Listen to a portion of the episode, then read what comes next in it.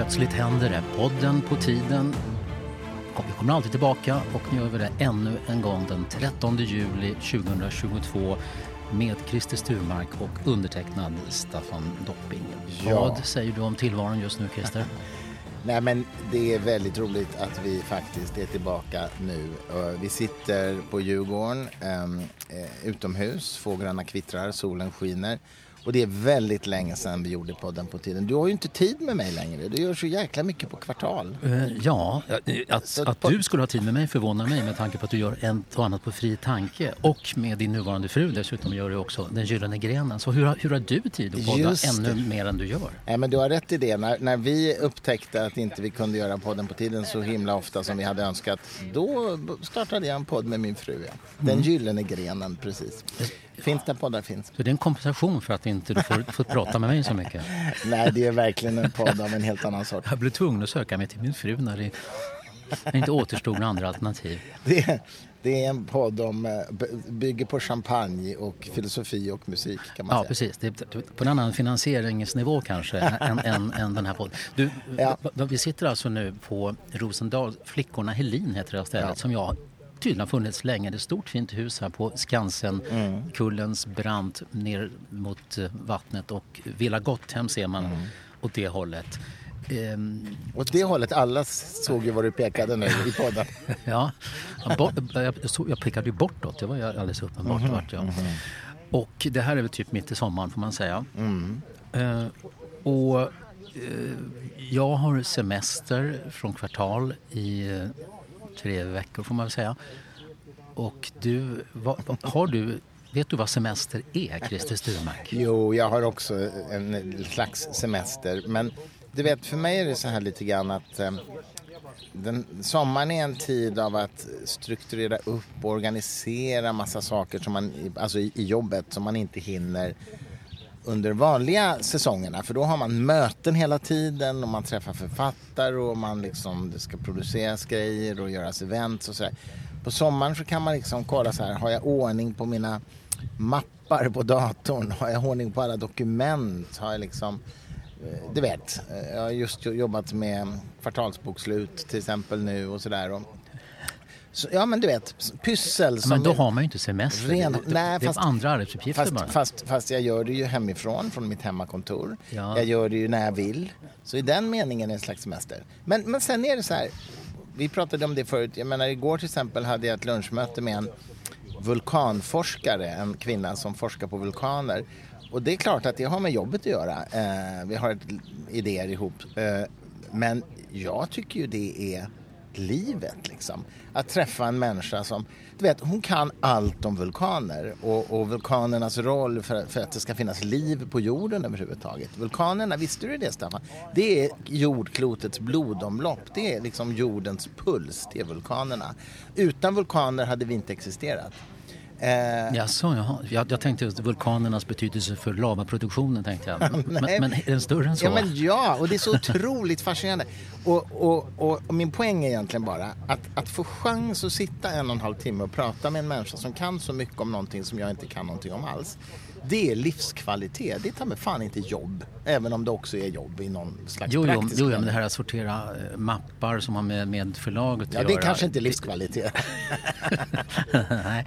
Ja, ja, jag stänger alltså av betydligt eh, distinktare. Men jag är också av en sån natur att jag har så här på sommaren ett stort intresse av att göra ingenting.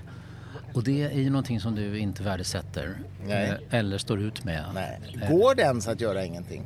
Jag tror inte riktigt att det gör det. Du kommer röra på dina armar, du kommer lyfta en tidning och läsa någonting.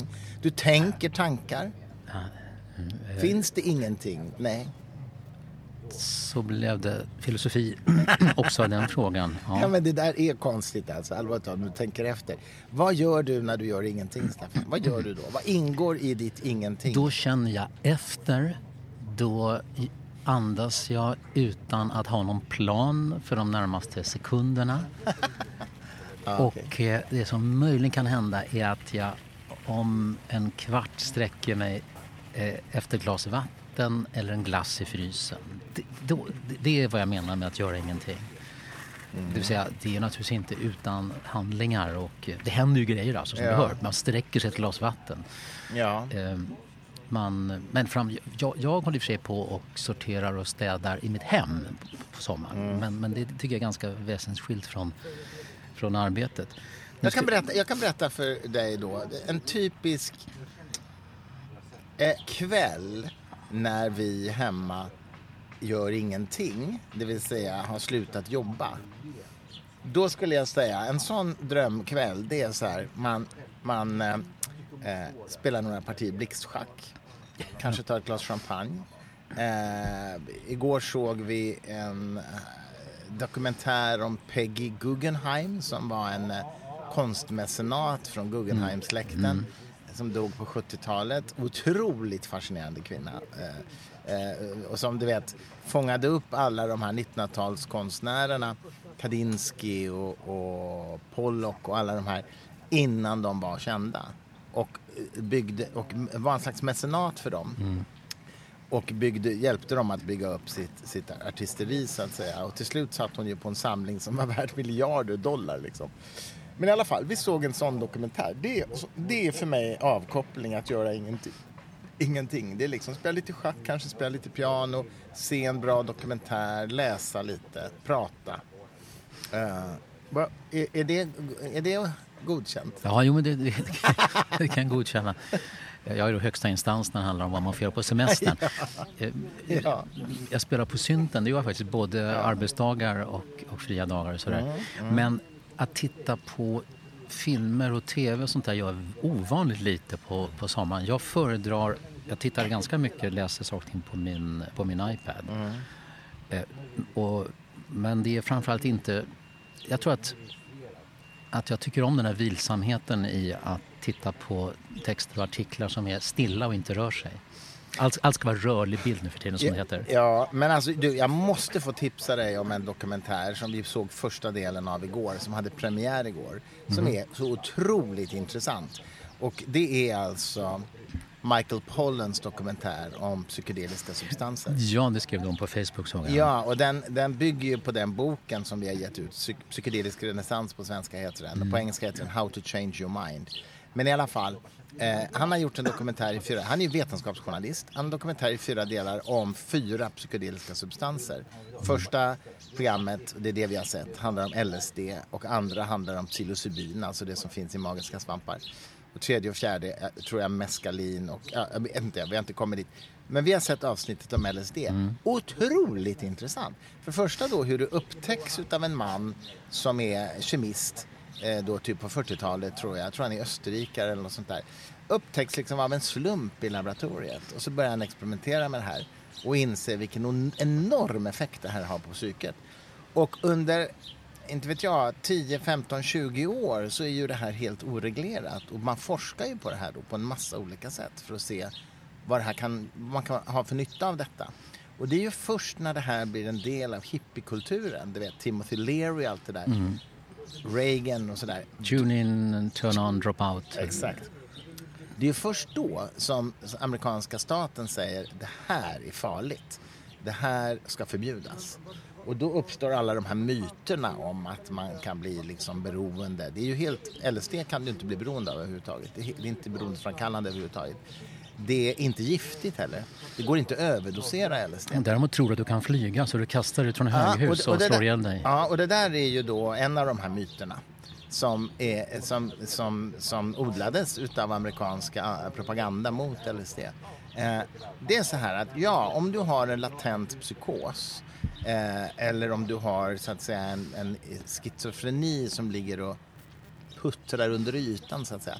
Då kan sådana saker triggas igång utav LSD. Men det är ju alltså extremt liten risk naturligtvis. Eh, extremt liten risk att du skulle liksom förfölja och hoppa ut genom fönstret eller få liksom den. Talar du om både dig och mig nu? Nej, jag talar om så att säga forskningen på det här. Han redovi- och det är det som är så intressant för han redovisar ju forskning på, fr- från ungefär början på 2000-talet så börjar man forska på det här igen på universitet runt om i världen. Och man tittar på hur man kan använda LSD för att bota depressioner, eh, tvångsbeteenden, fobier, eh, missbruk, till exempel alkoholmissbruk. Och inte minst dödsångest hos patienter som är terminalt sjuka. Och eh, med fantastiska resultat. Men skulle du önska att LSD inte var klassificerat som olaglig narkotika?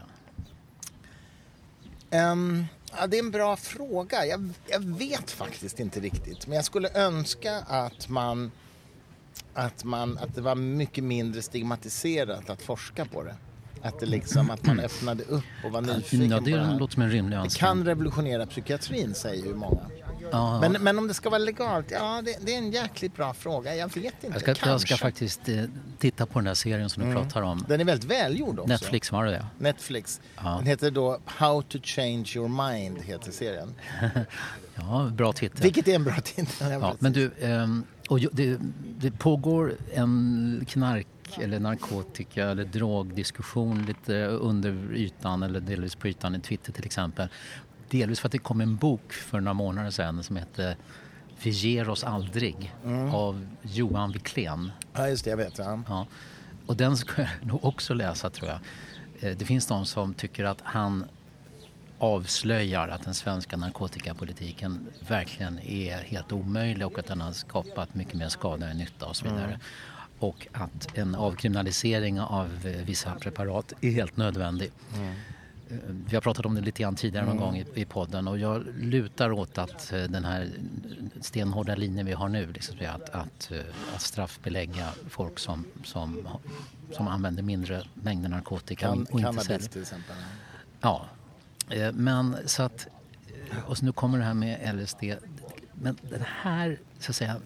Här kan man tala om narrativ i Sverige. Alltså att knark är bajs, det är ett sånt narrativ. Va? Mm. Eh, Bengt Westerberg hade valaffischer för många, många år sedan. Det ska vara förbjudet att knarka, var hans budskap. Och så, här. Så att det är ganska starkt det svenska narrativet att knark är ondska. Trots att det massa kriminella gäng har ju hela affärsidén. Av, för att det här är illegalt så kan de ha de här syndikaten. Ja, precis. Så jag tycker den här frågan måste vi diskutera mycket bredare. Mycket bredare och mycket mindre stigmatiserat. Men, och jag, jag tror också att det finns ett narrativ som helt enkelt är ovetenskapligt kring det här. Ehm, för det första så drar man alla substanser över en kam och det är, liksom, det, det är helt orimligt att jämföra cannabis och LSD eller att jämföra heroin och LSD. Heroin är skitfarligt, det är fysiskt farligt, oerhört beroendeframkallande, bryter ner kroppen. LSD är inget dera. Eh, Så jag menar, det, går inte, det är inte samma sak liksom. Varför ska man kalla det knark alltihopa? Det är ju helt orimligt. Det är mycket enklare, man behöver inte läsa på då. Nej men precis. Och dessutom så är det ju så att de, de rörelser som jobbar mot missbruk, de verkar inte kunna skilja på bruk och missbruk heller. Det, ver- det verkar inte vara någon som tror att man kan bruka en substans men inte missbruka. Utan allt är missbruk på något sätt. Men du, säg att, att det blir en avkriminalisering eller till och med legalisering av vissa preparat. Mm. En del människor kommer att sabba sitt liv och andras eh, på grund av att det blir lättare och mer alkohol, tillåtet Mm. Som att använda alkohol. det. Ja, det, det kan hända, till och med hända att det blir ganska stora sådana negativa konsekvenser. Eh, medan det finns kanske andra då positiva saker. Va? Att en del kriminalitet försvinner och att människor vågar gå och söka hjälp för att de vet att de kommer inte liksom att bli åtalade för att de berättar att jag, jag gjorde det här. Så, är din bedömning att det sannolikt skulle vara så att säga de positiva effekterna är förmodligen enormt mycket större än de negativa. Så legalisera nu.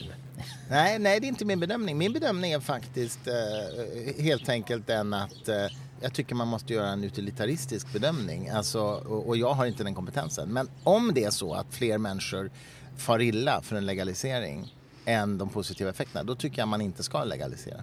Men man måste göra, det krävs forskning. Det är, en, är det en statlig utredning eller är det en forskningsrapport du är ute efter? Ja, det är nog en forskningsrapport faktiskt. Och det kanske till och med är så att man måste pröva och se vad, som, vad det blir för effekter. Och ser man då en markant ökning utav någonting, då kanske man ska Vi kan test, en testkommun, Lidingö. Ja, nej men alltså. Men, man- kan ju liksom inte införa ett förbud utan att man, innan man vet att det behövs. Det är ju jättekonstigt. Det, det, det är liksom mot In intuition. Sweden we have a system Ja, men ja. because we, we go before other countries. Men sen tror ju jag också, man ska inte missa en dimension när det gäller just psykedeliska som LSD. Det är ju att jag tror att det också kan tillföra väldigt mycket till vår syn på medvetandet och medvetandefilosofin vad ett jag är till exempel. Hur vi relaterar till omvärlden, hur vi upplever omvärlden. Alltså ren medvetandeforskning. Och jag tillhör ju som du vet inte de som tror att LSD kommer öppna porten till en annan värld och att vi plötsligt liksom inser att vi liksom är en del av en andlig eh, kollektivt medvetande. Det tror jag ju inte som du begriper. Eh, utan jag, jag, tror naturligtvis att de här effekterna som uppstår är ju så att säga, kemiska effekter av själva substansen. Men jag tror vi kan lära oss en väldigt mycket om medvetandets natur genom att, er, genom att uppleva de där sakerna. Förstår du vad jag menar? Mm, jag förstår vad du menar. Du, alldeles nyligen så var vi i Almedalen, Visby, Gotland. Almedalsveckan har dragit igång igen efter ja. två pandemiår. Nu förkortad vecka, två partiledartal per dag. Mm. Utom första och sista dagen när det var ett tal bara. Och eh, ja, du var ju där och jag var där. Jag var där för kvartal. Och eh, vad säger du om veckan? Um, ja, jag var ju där för Fri Tankes räkning eh, och eh, ja, vad, ska, ja, vad ska börja på säga? För det första såklart att det var fruktansvärt med det här mordet som skedde. Eh, vi var kanske 100 meter därifrån men vi såg det aldrig men ändå kändes ju oerhört obehagligt och nu vet vi att det dessutom klassas som terrorbrott och vi vet att hon faktiskt var måltavlan. Det första jag hörde när jag var där det var ju att det här var en slumpmässigt påhopp på en person, random liksom. Så var det ju mm, inte va? Nej. Eh, och det är klart att det där skapar ju en eh, väldig massa frågor. Kan man ha den öppna Almedalsstilen i fortsättningen eller behöver man höja säkerheten? Hur kan en person som har starka kopplingar till MR, en MR eh, har haft i alla fall, eh, gå runt med en kniv. Liksom. Hur är det möjligt? Måste vi införa säkerhetskontroller, metalldetektorer, inte vet jag, random eh, kontroller av personer? Ja Massa sådana frågor. Men, men i övrigt, bortsett från detta, så var det ju, tycker jag, väldigt roligt att det var igång igen. Och jag menar, gå på alla dessa mingel. Och jag gjorde två panelseminarier. Ett i Googles regi som handlade om digitalisering och där jag framförallt pratade om den offentliga sektorns eh, bristande digitalisering i Sverige. Vi är alltså sämst inom OECD på digitalisering i den offentliga sektorn. Samtidigt som ju Sverige är liksom pionjärer när det gäller IT-entreprenörskap, alltså på affärssidan. Eh, det är väldigt paradoxalt. Och eh, det pratar jag om. Och sen var jag i en panel som diskuterade nu statens förslag till stärkta demokratikrav för statens stöd till trossamfund. Så det fick jag chans att gå i clinch lite med Ulf Bjäreld och pingströrelsens grundare Daniel, eller inte grundare, förlåt, men ledare just nu. Klart inte grundare, det var ju Levi Petrus, men ledare Daniel Alm. Det, vi hade en ganska animerad ja, debatt. Ja, jag följde den. Mm. Men du, eh, Almedalen är ju framförallt partiledarnas tal mm. i den vackra parken. Och det började då med Magdalena Andersson som har talat här tidigare som ersättare när Stefan Löfven inte ville komma för att mm. han det var för mycket lobbyister i Almedalen. Ja, det är så mycket lobbyister så att jag skickar Sveriges finansminister istället. Men nu, nu var hon statsminister och mm. höll sitt tal där och ehm, eh, ja... Jag hörde lite av det men jag hade inte riktigt kommit fram då. Men jag hörde det i bilen när jag körde av färjan. Mm. Det var väldigt mycket om att hon älskar Sverige i början. Mm. Och, eh, jag reagerar på att hon säger blåklockor och inte blåklockor. ja, det var okej. Okay. Det är en sån här konstig grej som många gör. Kvinnor istället för kvinnor. Ja, nu tänk, locka inte in mig på det här spåret för jag har så jäkla mycket att säga om det. Men, men jag reagerar... Men för, förutom att det... Varför ska alla prata om att de älskar Sverige nu?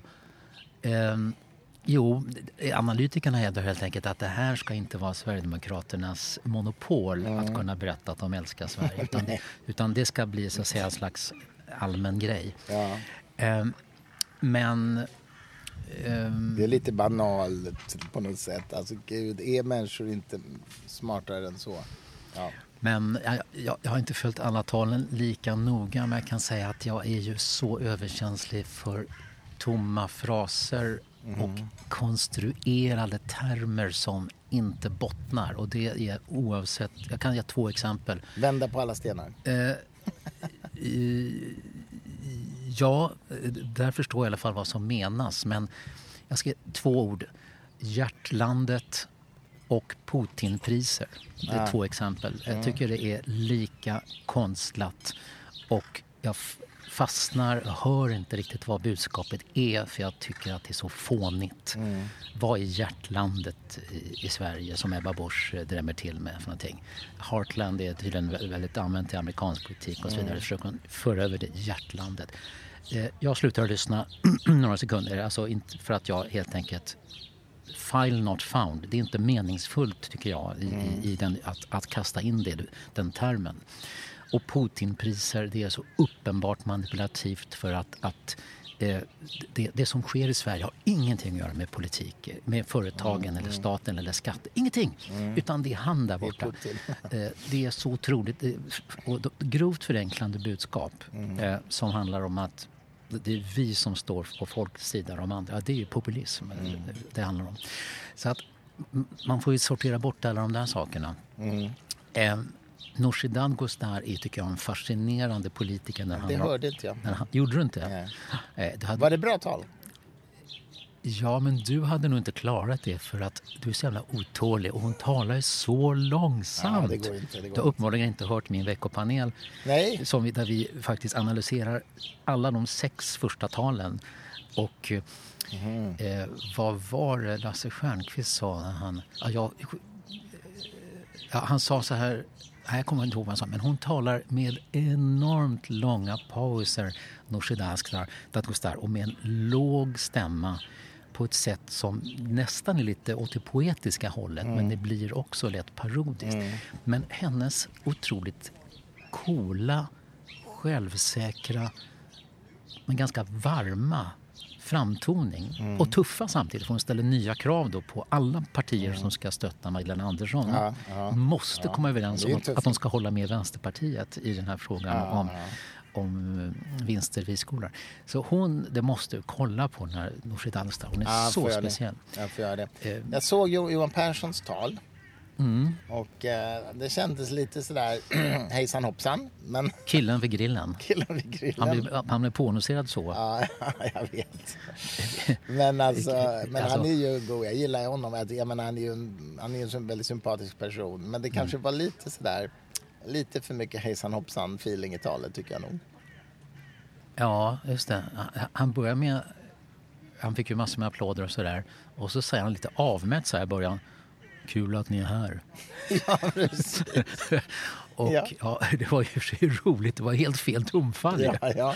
Tror du att det var medvetet för att skoja om hur man brukar låta? Ja, jag, tror- jag, jag, tror det. Och eh, jag, jag tror samtidigt... eh, Jag tror att han var nervös faktiskt också. Det var inte, inte vad som helst att kastas in som partiledare här. Nej, Plus nej. att han har varit så jävla håsad för att ha gått uppåt nu. I någon månad. Eh, jag tycker väl att det lät lite slarvigt det där talet. Och han, de första fem minuterna så var en slags agendapresentation. Alltså han berättar, jag kommer att prata om det här och jag kommer att prata om det här och det här och det här. Så ju ofta en föredragshållare Ja. ber- ber- berättar, här är min agenda, det kom på ett föredrag. Men ett Almedalstal ska ju vara lite mer Ja, dramaturgiskt Ja. elegant och, och agendan ska väl så säga komma av sig själv. Va? Ehm, Så med. jag, jag, jag tyckte väl inte att det var så kul att lyssna på. Men, Ebba hörde jag också live där från... eh, ja, och hon, hon är ju så professionell så att det nästan slår över. Hon är verkligen otroligt skicklig men hon använder sin skicklighet på ett sätt som gör att det blir lite plastigt Mm. ibland tycker jag. Eh, Det är risken faktiskt med att vara så proffsig så att man... Då, då, då kan du jämföra med Johan Persson som verkligen inte var proffsig men kändes lite mer av sig själv å andra sidan. Va? ja. Ehm, och ehm, eh, vilka, t- har vi flera? Ja. Ja, men jag, jag vill bara säga någonting mer om Ebba. Alltså jag, jag står ganska långt ifrån den värderingsmässigt men jag tycker ju att hon är en av de skickligaste talarna av partiledarna rent retoriskt och sådär. Och jag tycker också att hon är skicklig på att göra politiska utspel. Eh, ta det här med abortkontraktet till exempel. Det var naturligtvis eh, i, i någon slags substantiell mening ganska poänglöst. Men det var jävligt smart liksom. När eh, amerikanska HD beslutar om att riva upp Roe vs Wade och aborträtten och lägga den till delstatsnivå. Då så går hon ut och säger så här. Ja, här är ett kontrakt där jag garanterar att inte interferera eller eh, ta, ta bort den abortlagstiftning som vi har i Sverige. Här har jag skrivit under. Vilka andra partiledare skriver under? Och jag menar, jag inser ju vilken situation de här andra partiledarna hamnar i. För ska de säga så här, ja vi skriver också under, då följer man liksom Ebba. Om man heter Nooshi eller om man heter eh, Annie liksom. Eller så ska man säga nej, jag tänker inte skriva under på att inte riva upp svenska abort. Alltså det är ju jävligt smart rent strategiskt. Mm, mm. Sen var ju de, kom ju de med ett smart motdrag där de sa nej, vi vill skriva in det i grundlagen istället. Så då var det liksom ännu kraftfullare än Ebba. Men hon är klurig, hon är kreativ när det gäller utspel. Mm. Varför sköt man inte skarpt? Det, det, det, en del utspel är ju lite väl konkreta. Man, jag skulle önska liksom att ja, politiker la ut uh, linjerna då för, för, ja. för lagstiftning och så vidare. Ja. Men, jo, jo. Ja. Det där var ju ett misstag. Uh, du, Ulf Kristersson han hamnade i regnväder där. Mm, och uh, i början så var det en, en ung kvinna som stod och höll ett paraply över honom. Mm -hmm. och sen upphörde regnet. Han har de inte tak på den där talscenen? Jo, men de vill ofta gå ut lite närmare publiken på en liten mm. tunga och där är det då inte regnskyddat. Mm. Men han, han är en duktig talare tycker jag. Jo, eh, lite, ja, han låter lite som Bror Duktig. Han låter lite så här, nej jag vet inte. Det är väl en sjuka som drabbar många partiledare, att låta som Bror Duktig. Ah, okay. Men han överraskade ju genom att slänga ut komplimanger till alla ja, de andra det, tre ja. partierna i det tilltänkta ja, underlaget. Bland annat då Sverigedemokraterna som mm. han sa i motvind då hade, mm. hade kämpat för, för att, att bromsa invandringen. Det är så otrolig väderomslag. Även han var ju faktiskt mycket kritisk till Sverigedemokraterna för bara två, tre år sedan. Mm. Ja, ja, visst. Um, det så det, det var ju Färling. Eh, uppseendeväckande. Uh, Annie Lööf uh, då, då hade ju det här mordet skett så mm. hon, hon var ju otroligt allvarsam och, och sänkte polemiska nivån och mm. sådär.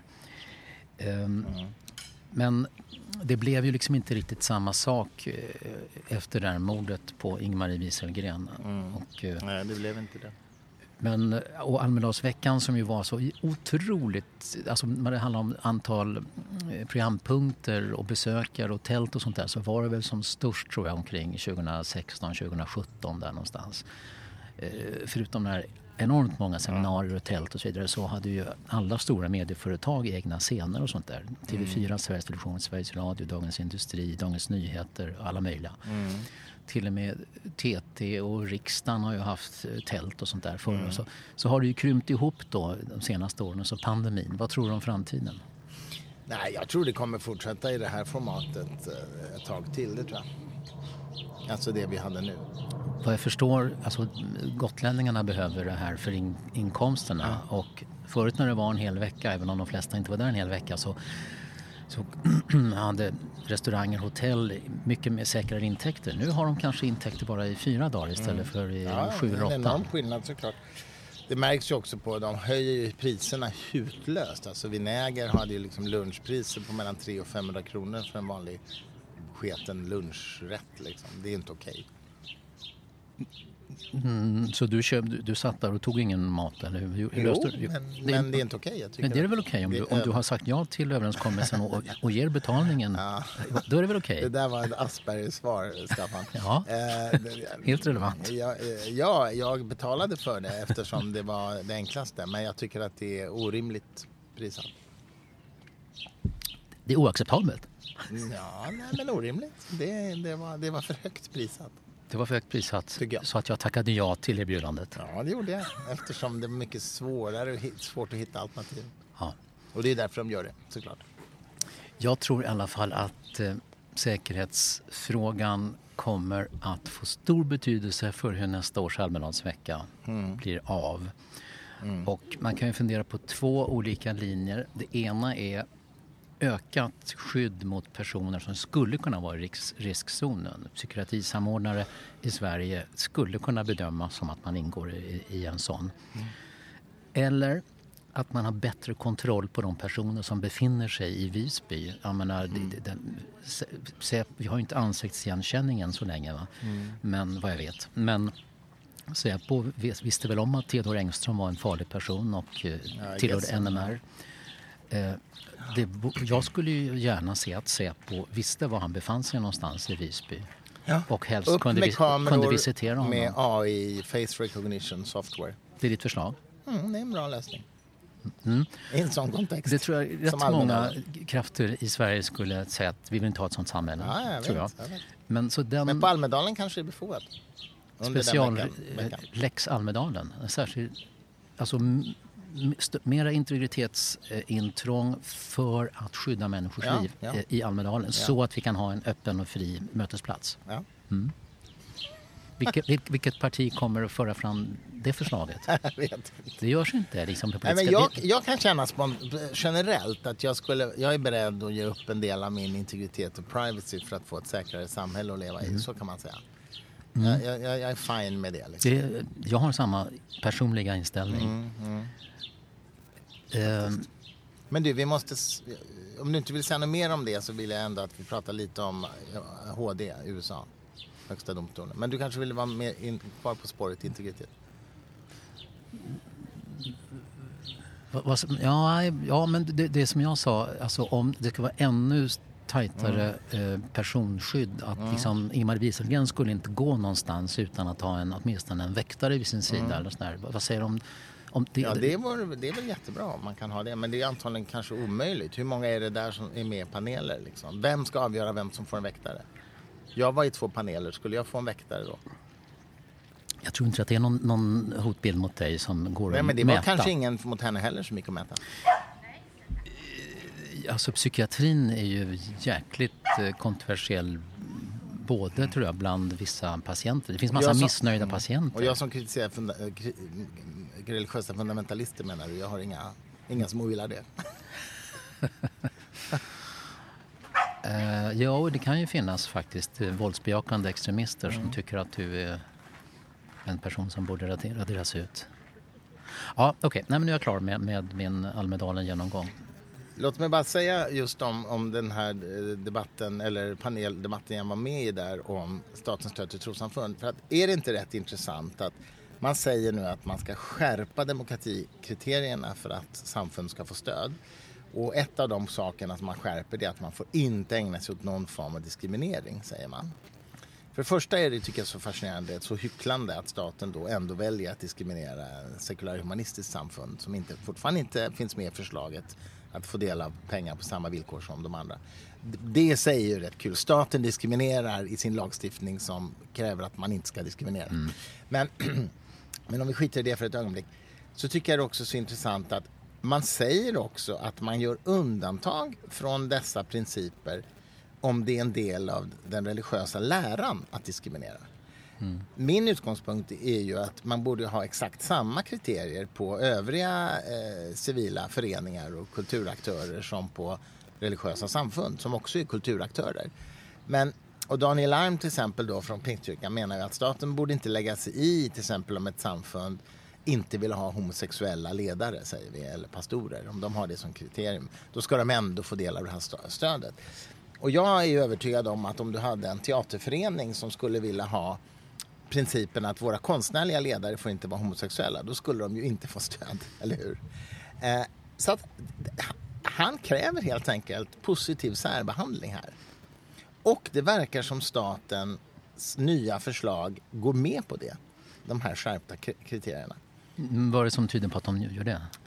Därför att, därför att man säger att om det ingår i den religiösa läran. Till exempel, en teaterförening skulle ju aldrig få säga så här, vi tillåter bara manliga konstnärliga ledare. Men samfund som bara tillåter manliga präster och pastorer kommer ändå få del av stödet. Mm. Det är ju helt inkonsekvent. Mm. Jag, alltså, min, min linje är ju så här, de ska få göra som de vill, men de har inte rätt att kräva skattemedel för det. Jag tycker inte någon förening har rätt att kräva skattemedel. Nej, men det, nej, men det är ju, jag, menar, alltså det, jag, jag håller med dig, man kan ta bort det helt och hållet. Men om man nu har det här stödet, menar jag, mm. då har staten rätt att ställa krav på det, tycker jag. Som ska vara lika för alla kulturaktörer. Mm. Vare sig det är teaterförening eller religiöst samfund. Teater som teater, liksom. Hur som helst så Alltså, det kom ju en utredning från Ulf Bjereld för fyra år sedan. Mm. Och har det nu kommit en proposition till slut alltså? Ja, en lagrådsremiss och det, det är den som bygger på den här utredningen. Ja. Lagrådsremiss. ja. Mm, och den kommer resultera- Är, är det det är snäppet före propositionen? Ja. ja. Sen kommer en proposition om lagrådet säger att det här är okej.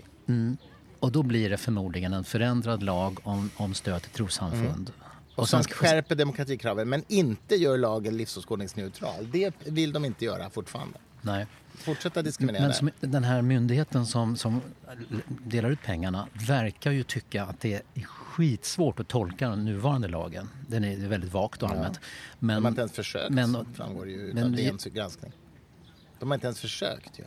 De har inte granskat de här Nej. samfundens syn på homosexualitet till exempel. Nej, eh, nej, det var väldigt lama svar som kom Mm, från den ganska nya chefen för myndigheten där. Omvändelseterapi och allt möjligt. Isak Reichen heter han tror jag. Ja, Men när det här blir klart i alla fall, hur den nya lagen kommer att se ut och hur den är Mm. tänkt att tolkas, då tycker jag det är otroligt viktigt att, att allmänheten får reda på, så här ser staten Mm. på det här. Och om staten då till slut säger så här att i, i- Sverige så, så, så tillåter vi inte diskriminering för att kunna, om man ska få en del av statens, men det gäller inte religiös verksamhet, då är det okej. Då ska det sägas tydligt, det ska vara glasklart och så får man motivera varför man har gjort det valet då.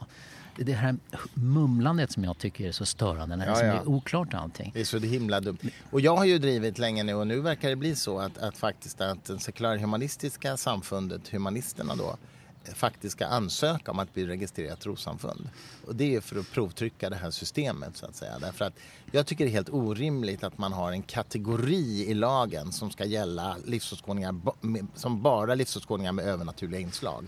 Det går, man, det går liksom inte, det säger sig själv. Men du, när man talar med företrädare för, för eh, religiösa trossamfund, på, ja, jag har gjort en del också, jag tycker om att diskutera sånt här, så de går oftast inte med på att beskriva deras livsåskådning som att den har övernaturliga inslag. Deras bild av, av Gud och Guds kraft och Guds ande är inte att det är övernaturligt. Eller åtminstone de godtar inte terminologin i mitt intryck. Ja, jag, jag, jag måste nog korrigera det där och säga att en stor del av den frireligiösa eh, rörelserna sk- skulle godta det direkt. Men, men Aha. inte typ Svenska kyrkan. Nej, De vill inte använda sådana begrepp. de tycker nog att det är ett rel- religiofobi, fobiska att, att tala på det Ja, viset. de tycker att det är en förgrovat sätt Och att vi som inte har, har, liksom, har, har, har sett Gud, vi, Mm. är, vi har en tendens att missförstå det de håller på med. Sådär. Mm. Vi har, okej, men du menar att frikyrkorörelsen Ja, är he- mera öppna för det här sättet Ja, att diskutera? skulle, ja, ja, jag vet många som själva skulle säga att, att det är övernaturliga krafter. Att det är liksom, de evangelikala rösterna. kan, inte, kan inte Svenska kyrkan och frikyrkorna snacka ihop sig lite grann så att vi kan, kan,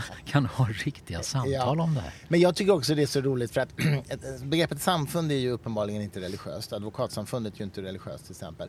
Eh, tror gör vi ju alla oavsett vilken livsåskådning vi har. Men det intressanta är att statens te- lagtext är ju cirkeldefinition. Har vi pratat om det förut? Alltså begreppet trossamfund i lagtexten definieras som samfund som bedriver religiös verksamhet. Och då undrar man, okej vad är då religiös verksamhet? Jo, det definieras som sån verksamhet som bedrivs av trossamfund. Och det är en cirkeldefinition. Ja, det ja. säger ju ingenting.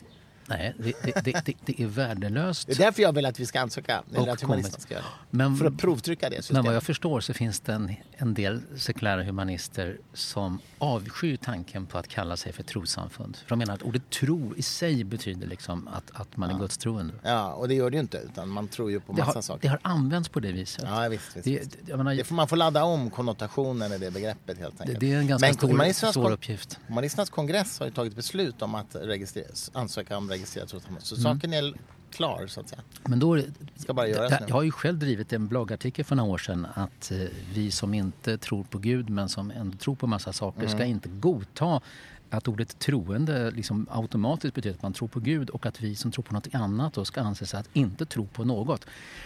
Därför så brukar jag invända om någon säger så du är inte troende? Mm. Jag menar alla, alla, alla tror rimligen på någonting. Eh, och så. Men det verkar som om väldigt många gudstroende är förtjusta över att de har monopol på den här termen troende. Och att vi som inte tror som dem, vi är i avsaknad Ja, av någonting. vet, jag vet. Och det är så eh, himla dumt. Sen råkar det vara så att det är ju bara 17 procent någonting av jordens befolkning som inte tror på någon gud. Så att vi är ju en, vis- visserligen en stor grupp, men klar minoritet i världsbefolkningen. Vi som tror så här. Ja, naturligtvis är det så. Naturligtvis är det så. Men, men vi får se vad som händer nu. Det ska bli otroligt intressant att se hur man hanterar en sån här ansökan i alla fall. Eh, men du, eh, amerikanska HD, eh, Roe vs Wade rivs upp 50 år efter att den mm. garanterade aborträtt för kvinnor i hela USA. Jag tycker det är så intressant, jag har skrivit så mycket om det här så jag, vad jag egentligen ville bara kommentera är en, en association till detta som slog mig häromdagen. Nämligen att i Sverige har vi ju då den, den förhållandevis liberala abortlagstiftning som vi har. Eh, och efter det menar man ju att efter, efter den veckogränsen så får man inte göra abort. Men det är ju så att foster har ju fortfarande ingen rättslig status i Sverige förrän de är födda när det gäller vad kvinnan får göra under sista tiden av graviditeten så vitt jag förstår. En kvinna kan skjuta heroin utan att det är straffbart. Hon, hon kan inte fällas för dråp eller mordförsök eller, eller någonting sånt. Även om hon ska föda om två veckor. Och det är, det är någonting i det här som jag tycker är lite skavigt eller lite inkonsekvent. Jag, det kanske inte går att lösa det praktiskt, men mm. förstår du vad jag menar? Det är bara en, mm. som tanke. Du skulle se ytterligare några lagar? Straff, ja, jag, straffbelagda jag, jag, skulle nog vilja se handlingar. att man kunde tvångsvårda eh, en kvinna som är grav missbrukare och hindra henne från att skada sitt barn fram tills det är mm. fött. Mm. Kanske. Mm. Är det en radikalt eh, provocerande tanke? Ja. Vad säger våra lyssnare? Alltså jag tycker att den är så att säga, moraliskt rimlig. Jag vet inte hur många det handlar om, men det kanske kan handla om en två, tre kvinnor per år i Sverige. Mm, det spelar ingen roll. Det är principen som ja, räknas. Ja, ja. Och då tänker jag så här, om det, om det som skulle krävas då ett, en, en, ny lag då för att kanske kunna rädda ett, ett kommande eh, barn då på det här viset så måste ju några politiska partier vara för det här. Mm. Och så försöka titta ut över politiska Sverige. Vilket mm. parti? Jag, ja, möjligen Kristdemokraterna. Möjligen skulle, de, de, är ändå tydligt som parti för aborträtt nu för mm. tiden. Mm. Även om det ifrågasätts mm. från olika håll. Men, men, partiet har verkligen bestämt sig. Jag får väl alliera mig med dem då i den jag, frågan. Jag tror inte du kan få mer än någon annat politiskt parti på en sån här sak. Jag tror att det är ogörligt Nej. i det politiska landskapet. Jag får prata med Ebba och se om vi kan komma överens. Är du kompis med Ebba? Nej, det är jag inte. Jag har träffat henne några gånger men jag är inte kompis. Nej. Jag stötte ihop med ovanligt få politiker på mm. Almedalsveckan nu. Dels, eh, ja, Den enda jag sprang på på gatan faktiskt, sådär, det var eh, Johan Persson. Ja, det gjorde, gjorde jag också. Ja, vi pratade lite Han då. hade bråttom men såg glad ut. Han, mm. alltså, du vet, han möts av liksom glada miner överallt. Det ja, måste det kännas som på rockturné. Ja. Eh, övrigt så såg jag ja, Mikael Damberg 10 sekunder på ett mingel men han var på väg bort. Det såg inte jag. I övrigt, och så såg jag Ebba Busch i, eh, på Tage Servins gata faktiskt. Mm -hmm. Såg jag när jag gick förbi där och hon hade bråttom som partiledarna alltid har när, när, de, när de rör sig. Och både av säkerhetsskäl och av, av andra skäl. Du, vi måste säga någonting om ändå detta fantastiska att man nu har fått de första bilderna från James Webb-teleskopet. Ja. Som är alltså det teleskop som ersätter Hubble-teleskopet ute i rymden. Det har bara varit uppe något halvår va? I det där. Jag tror det skickades upp i julas. Mm. I julas till och med? Ja, det var ja. typ precis i julas. Och det är större än det gamla Hubble. Och, och, Hubble var ju närsynt en gång i tiden. Men de satte liksom nya glasögon. Kommer du ihåg det? De åkte upp till Hubble-teleskopet för det hade kommit snett någon lins för några år sedan. Kommer du ihåg det? Ja, just det. Precis. Och det cool, om jag minns rätt nu då, med risk för att jag har fel här, det här är inte mitt expertisområde, men det var ju att det låg väl mellan, sol, mellan jorden och månen på något sätt, Hubble-teleskopet. Men det här ligger ju utanför månen, mycket längre bort, mellan jorden och solen. Mm. Och det innebär att eh, Webb-teleskopet är mycket längre bort från att störas utav liksom, mm. ljus från jorden eller atmosfäriska Ja, det kanske inte Även jordens värmestrålning kan, kan störa ja, ja. Hubble och sånt där. Så det här är liksom ett helt annat läge, vilket också innebär att jag tror inte man kan åka dit och laga till något Nej. egentligen. Så nu är det där det är. Inte bemannat i alla fall. Nej. Men, men det är ju helt fantastiskt att man kan alltså blicka tillbaks i tiden 13 miljarder år. Mm. Jag tycker det är, alltså det är så hisnande existentiell svindel får man. Jorden fanns ju inte då. Nej. Den nej. är bara 4,5 miljarder ja, år någonting. Mm. Eh. Men du, det är, däremot är det ju som vi talade om innan vi började podda att bilderna är ju lite fejk. Ja, det, det är otroligt starka färger. Liksom, det är blått och orange och Mm. grönt och rött. Och så tänkte jag, fan vad universum är vackert och så. Vilken mångfald, vilken Mm. färgprakt.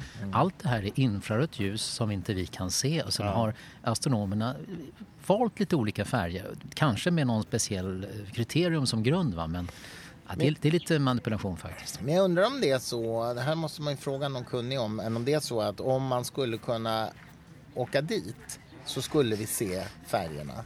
Och det är möjligt att man matematiskt kan räkna ut vad den här infrastrålningen motsvarar för färger.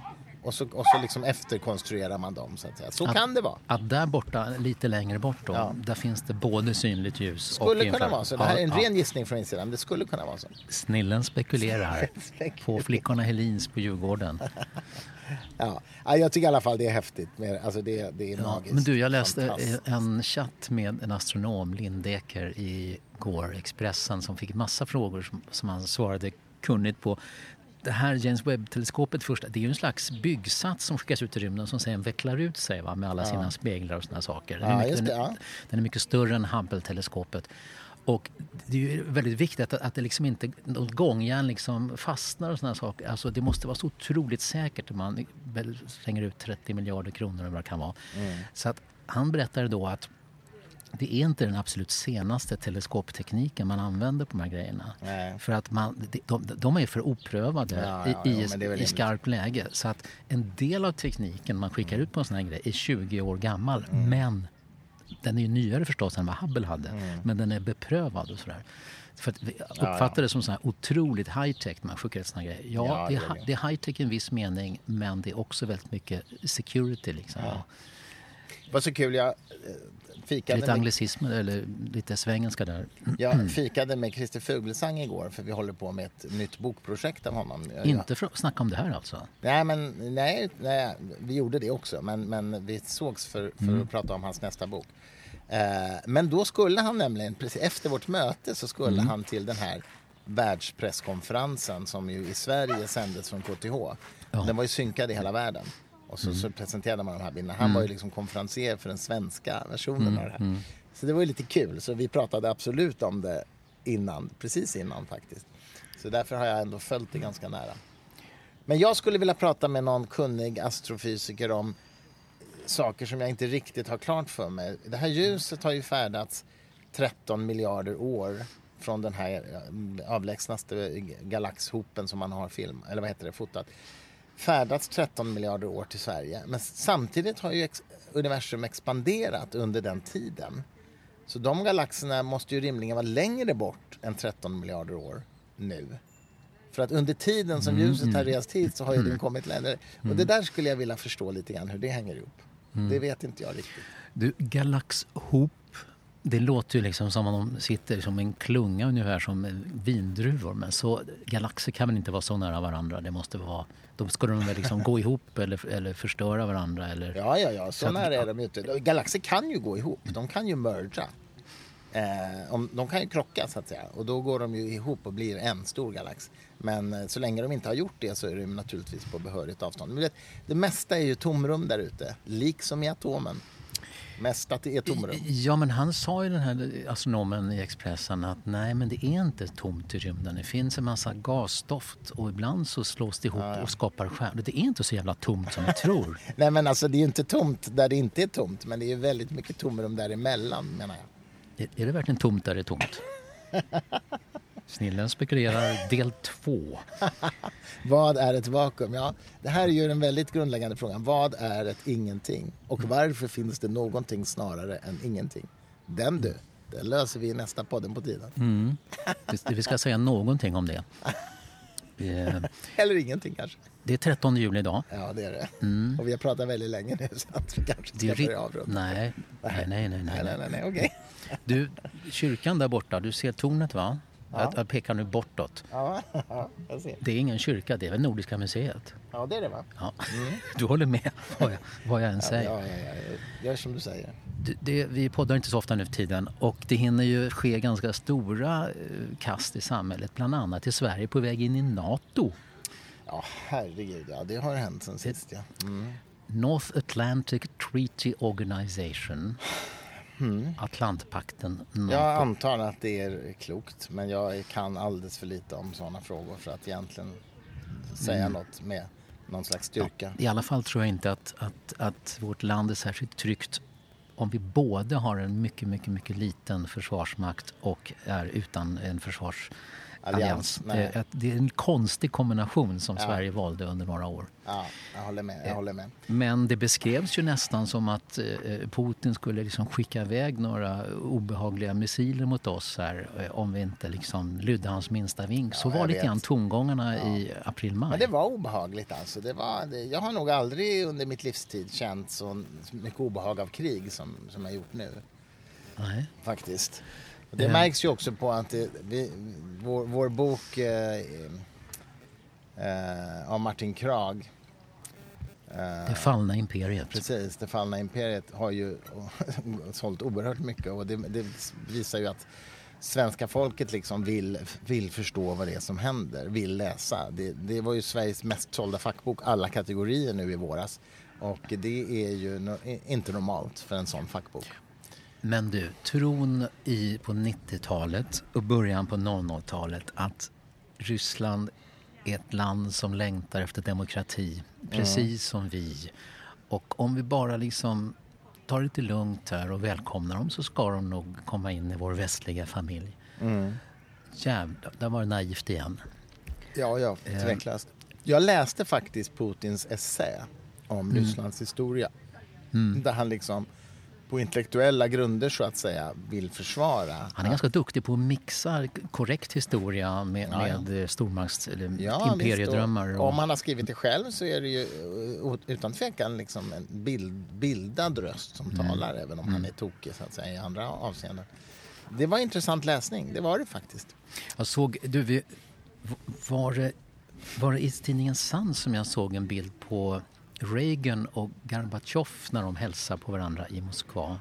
Kan det ha varit så. Eh, Reagan morsar på någon liten rysk pojke och till vänster så står det en man med kamera på just magen. Just det, som man tror är Putin. Och han är jävligt lik Putin fast ja. med massa hår. Ja. Ja, då skulle alltså Putin på sin KGB-tid där så att säga låtsas vara turist, vara turist och håller fem meter från Ronald Reagan.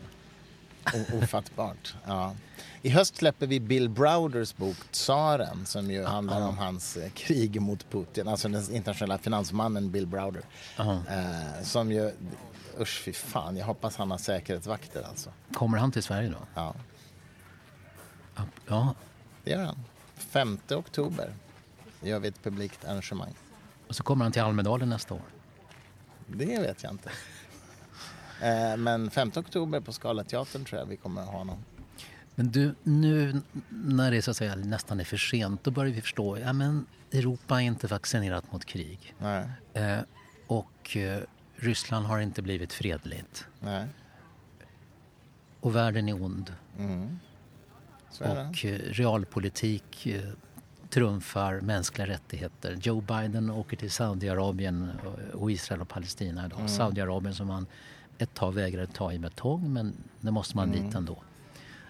Ja, så här ser jag... jag tror, det går inte att vara helt principiell tror jag när det handlar om utrikespolitik och säkerhetsfrågor. Man måste Nej. spela bollen där den ligger. Ja. Men retoriken om utrikespolitiken den låter ju alltid totalt som att det är principer och ideal som mm. gäller, ingenting annat.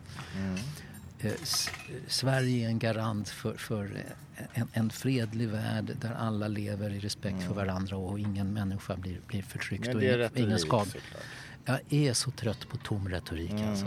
Det, men det är en del av politiken. Putinpriser och hjärtlandet. Och Biden åker till Saudiarabien nu ja och, och, och blir plötsligt pragmatisk mm. när det gäller de här frågorna. Man mm. behöver, mm. man behöver liksom. Men jag tror att jag, jag har i många år tillhört dem som liksom har pekat finger åt de här som är um, otrogna sin, sin retorik och så. Mm. Är sån här, jag tror nog att äh, men det är ju där bollen ligger så att säga. Man måste vara realpolitiker. Där ska man, man ska inte hyckla däremot. Man ska säga, jag gör det här för att det här är bra för vår säkerhet. Mm. Mm. Inte för att det stämmer överens med, med festtalen och vad som står i konstitutionen och sådär. Feministisk utrikespolitik. Ja, eh, det har man Vad det lagt, lagt den etiska och politiska ribban väldigt högt. Ja, vad det nu betyder. Det, det, det finns en visst eh, tolkningsutrymme. Så har Ann Linde eh, slöja när hon åker till Iran. Ja, Du, du tycker vi ska avrunda snart. Jag tycker vi ska dra lite grann på det. Eh, Okej. Men du, vi- jag träffade några i Almedalen som sa när kommer er podd? Och då var det inte Kvartalspodden menade utan det var faktiskt vår.